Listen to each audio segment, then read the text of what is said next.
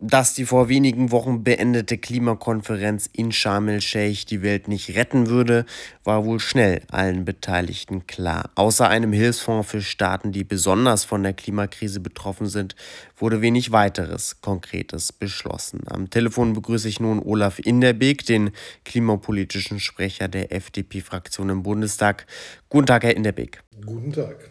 Herr Inderbeek, ist diese Klimakonferenz gescheitert? Ähm, ich möchte sie nicht als gescheitert bezeichnen, das ist mir zu krass. Ich glaube, ähm, wir haben ähm, sicherlich viele Hausaufgaben zu machen und man kann mit dem ähm, nicht zufrieden sein mit dem Ergebnis, aber ich glaube im Grunde genommen, ähm, so schlecht, wie es dann allgemein gesehen wird, war es dann vielleicht doch nicht. Hm, dennoch war ja diese Weltklimakonferenz eine der wenigen Möglichkeiten, die man im Jahr so hat, um ähm, die Welt wieder in Richtung 1,5 Grad Ziel zu bewegen. Das 1,5 Grad Ziel, ist das weiterhin erreichbar, trotz dieser Klimakonferenz? Ja, das ist es in der Tat. Äh, und auch natürlich ist die Herausforderung sehr groß. Und ich glaube, es wäre jetzt die erste Umsetzungskonferenz nach Glasgow gewesen. Und da hat sie die Erwartungen sicherlich nicht ganz erfüllt. Aber ich glaube, wir müssen auch genau daraus lernen und wir müssen daraus unsere Rückschlüsse ziehen. Und äh, wir müssen schlicht und ergreifend unsere Vorgehensweise ändern.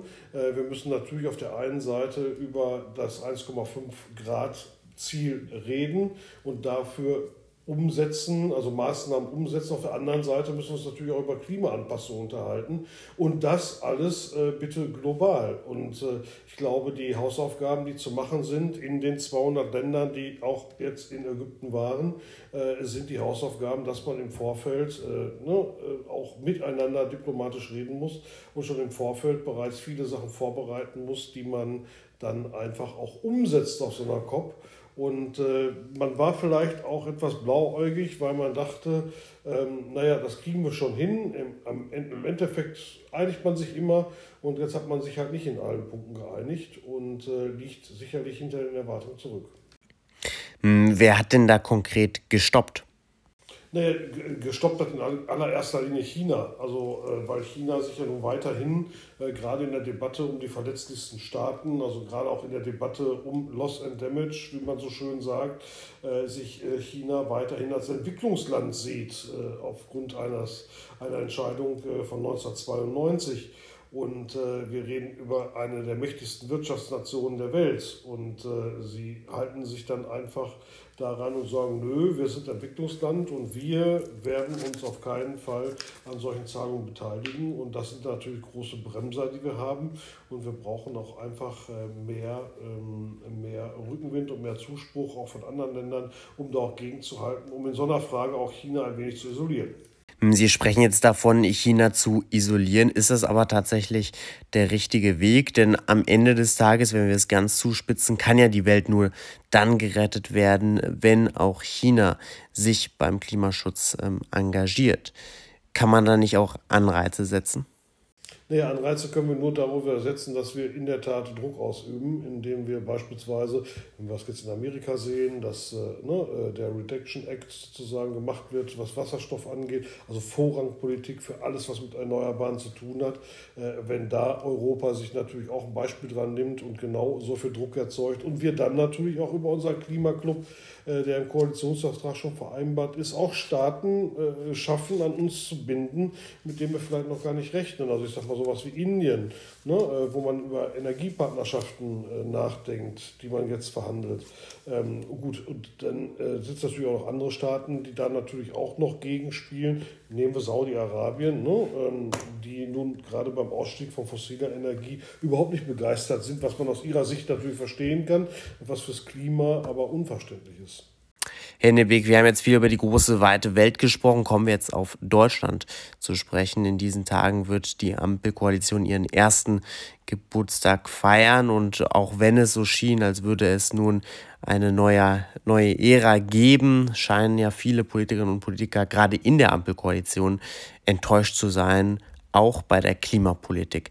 Warum hat es denn die Ampelkoalition nicht geschafft, mehr Drive, mehr Tempo in die Klimapolitik zu bringen und zeigt sich derzeit eher auf dem Pfad der Großen Koalition?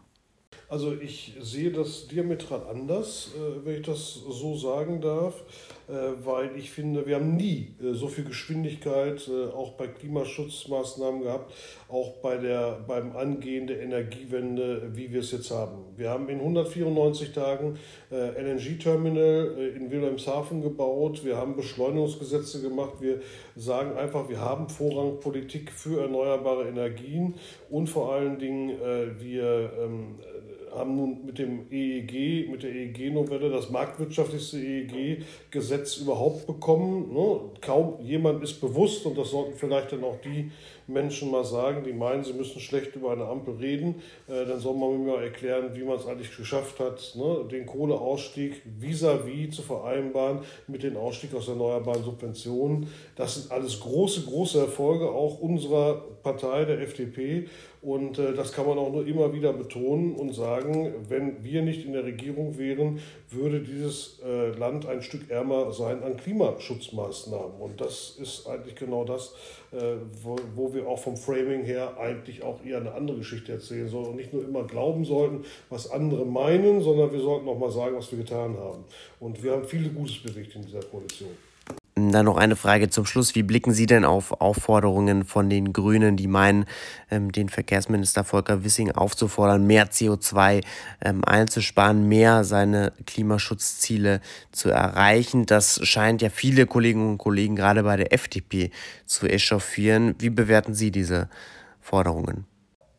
Ähm, wir haben eine klare Vereinbarung im Koalitionsvertrag. An die hat man sich zu halten, dieses Gesetz. Was ich davon halte oder nicht, ist erstmal zweitrangig, weil der Koalitionsvertrag zählt. Und der Koalitionsvertrag, worauf sich alle drei Ampelpartner geeinigt haben, sagt einfach, dass wir die Sektorenziele aufgeben, dass wir nur noch eine Gesamtrechnung haben werden, weil ich sage auch ganz ehrlich, das macht auch Sinn, weil mir ist es völlig egal, wo wir Emissionen einsparen. Wichtig ist mir nur, dass wir die Emissionen einsparen und äh, dass Herr Wissing das schwierigste Ministerium hat, was auch am schwerfälligsten sein kann nur, ich erinnere nur mal an 45 Millionen Verbrennermotoren auf deutschen Straßen, ähm, dann kann ich das schon nachvollziehen und vor allen Dingen, äh, dass er auch Schwierigkeiten in der Umsetzung hat, mal eben ne, tausende Kilometer von Schiene zu bauen. Da brauchen wir auch beide uns nicht drüber zu unterhalten, äh, wie schnell oder äh, wie, wie langsam sowas möglich ist. Das sind einfach Sachen, wo ich sage, wir müssen dann aber trotzdem gucken, dass wir erfolgreich sind ähm, beim Emissionen einsparen und das spricht einfach äh,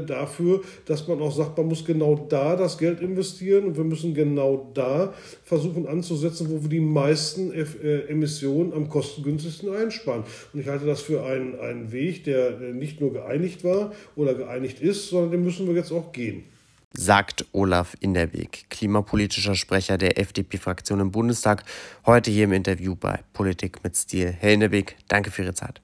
Danke Ihnen.